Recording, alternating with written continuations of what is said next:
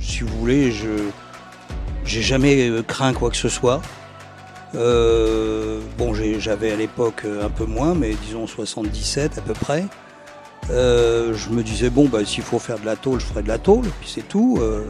Bon, alors, j'étais pas confronté vraiment à ce que c'était, si vous voulez, mais c'était un petit peu hors de mes pensées, quoi. Et ce que je voyais surtout, c'est que ben, à chaque fois qu'il y avait un événement, donc euh, le premier, ça a été les perquisitions.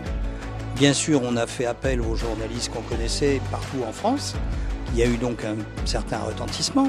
À chaque fois qu'il y a un épisode comme ça, il y avait des centaines d'adhésions. On vous soutient, euh, on est avec vous, euh, voilà, on paye, etc.